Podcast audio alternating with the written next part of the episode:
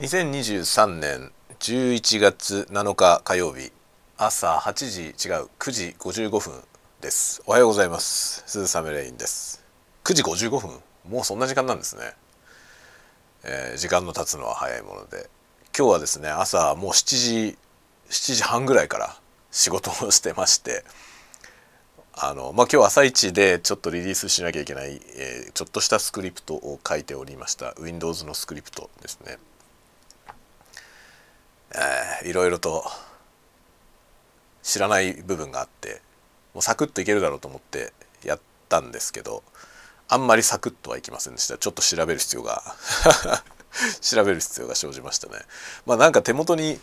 あのリファレンスみたいなね本一応持ってるんですけどこのリファレンスみたいな本がですね全然完全なものではないということなんですよね。リファレンスっていうのは全部完璧にえー、揃っていてほしい と思いますね。特にこういう何て言うのかな API リファレンス的なものって漏れがあると本当に使えないよねと思いますね。なんかねそのオブジェクトの解説は書いてあるんですけどそこに書かれてない内容が実にたくさんあってなんかその意図した通りのものを作るのにねこの一つのリファレンスだけでは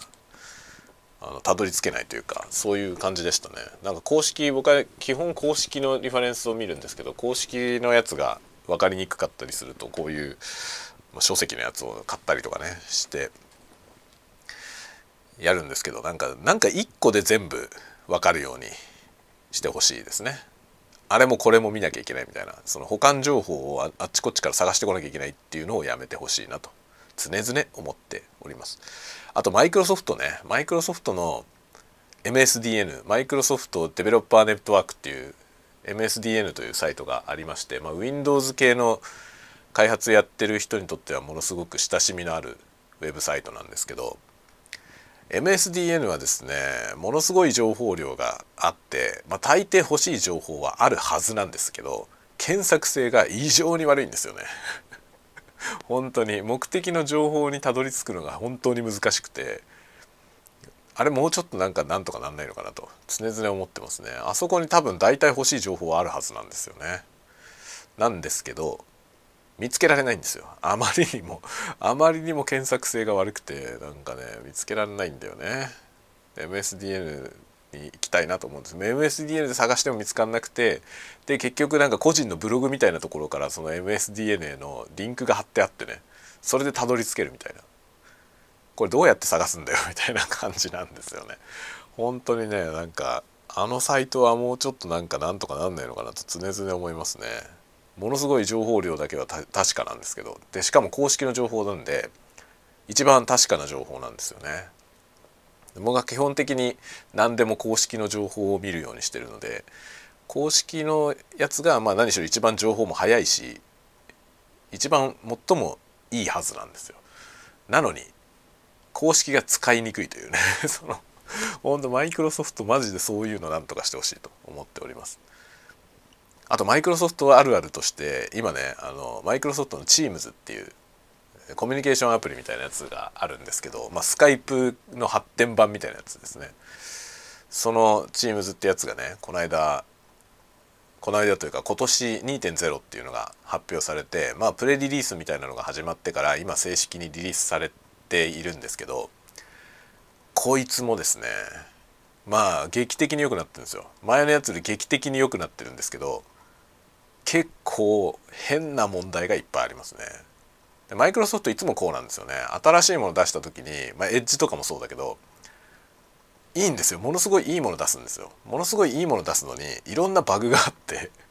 もうあの、ね、完全な状態でリリースされることがまああんまりないですね。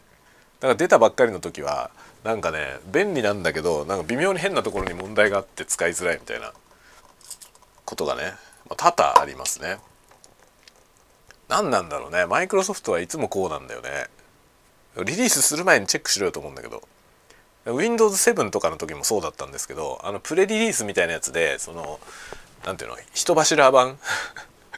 アーリースタート版みたいなやつで公式にリリースする前にその人柱でチェックするよっていう人を募集してそういう人向けにねその開発者向けみたいなやつであの先行版をリリースするんですよね。Teams とかもそうなってて最初はなんかね特殊な設定をしないとダウンロードできないようになってたんですよ、まあ、そんな風になっててその時から僕は使ってるんですけど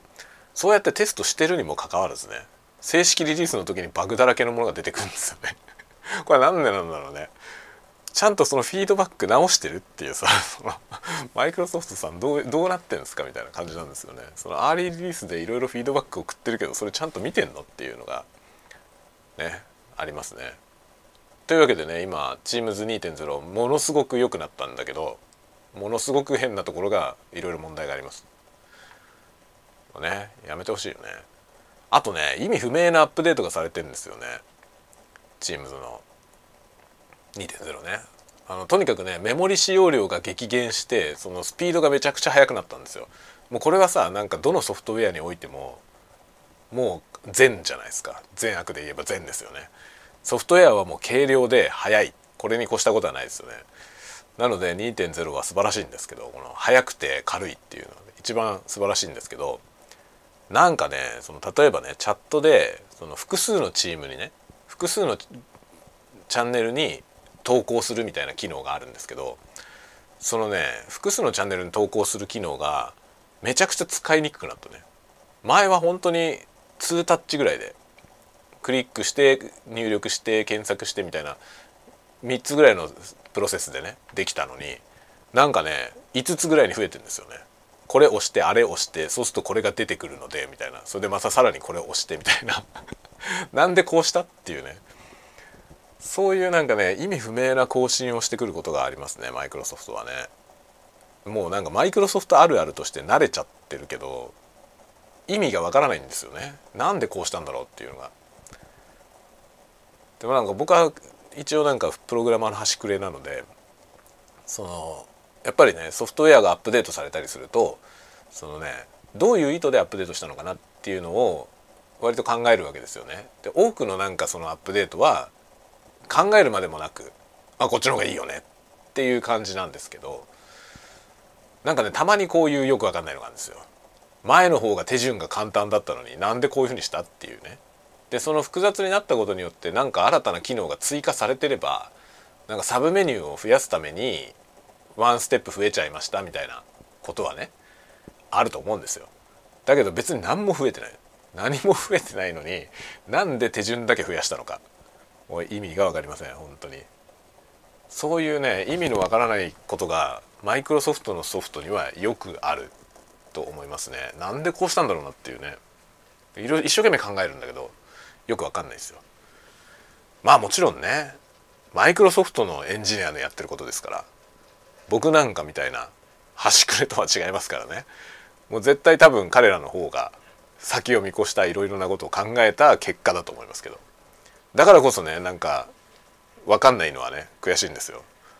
なんで分かんねえんだっていうね。なんでこれこうなってんだろう。っていうね。一生懸命考えるんですけどどう考えても前の方が良かったように思うんだよね。そんなはずはないんですけどね。世界のトップエンジニアの人たちが考えたことなんで。嫌味じゃないですよ。嫌味で言ってんじゃないですよ。あの本当にそう思ってますけどね。そう。でもね本当に理解を超えたことをやらかす人たちがいますから、まあ、イーロン・マスクさんとかね。イーロン・マスクさんも僕なんかよりはるかに頭がいいはずなんですよ。なんですけど僕から見ればアホかなっていうことになってますね。なので分かりません。頭のいい人の考えることは僕には分かんない。本当にね。イーロン・マスクもよく分かんないですよね。ツイッターどこに行くんですか？X は。あれはうまくいってるんですかね？なんかこうサブスクにしたことによってサブスク化してたことによってなんか情報のね混乱が起きてますよね。そのビュー数を稼げばいい人たちが、まあ、大量に発生して、まあ、そうなるに決まってるよね。ビューが多ければ金が入るんだからさ。そしたらなんか見られさえすれば何でもいいわけですよね。でそういうことになってるじゃん今。あれはマスクさんが目指した世界なのかな、まあ、ボットを撲滅するっていうことに関してはね一貫して彼はやってて。そのボットを撲滅するのに対してこの手段は有効なのかっていうところがまあ、ちょっと考えればあまり有効じゃなさそうだなと思うんだけど。なんだけど彼はやるじゃない。で実践してこんな状態になっててこれはあなたの目指した世界なんですかって僕はすげえ疑問なんだよね。だけど僕よりもはるかに頭がいいはずの人ですからね。僕が理解できないのは僕の方に問題がある。と思います。これはもう皮肉じゃないよ。本当にそう思うけど。だけどやつの考えることは分かんない。あまりにも頭良すぎてね彼は。皮肉じゃないですからね。何度も言うけど。何度も言うけど皮肉じゃなくて本当にそう思ってるけど。ね分かんないですよ本当に。僕から見るとアホに見えるけどねアホなはずないんですよ。あんな世界のトップ実業家ですからね。ただのアホであるはずはないんですよ。だけど彼は本当わかんないわ。ビル・ゲイツ以上にわかんない。ビル・ゲイツはなんとなくわかるんですよね。あのまあ超人だけどさ超人すぎるけどビル・ゲイツの考えてることはなんとなくわかるんですよ。共感できることもいっぱいあるし。だけどマスクはよくわかんない。マスクさんはよくわかんないわ本当に。中二病の金持ちに見える。というようなことで。アホみたいな話をしてますけどね。というわけで今日11月7日の朝の挨拶雑談でございました。元気ですよ僕は。聞けばわかると思いますが 非常に元気です。ではではまた次回のタワゴトークでお待ちしております。またね。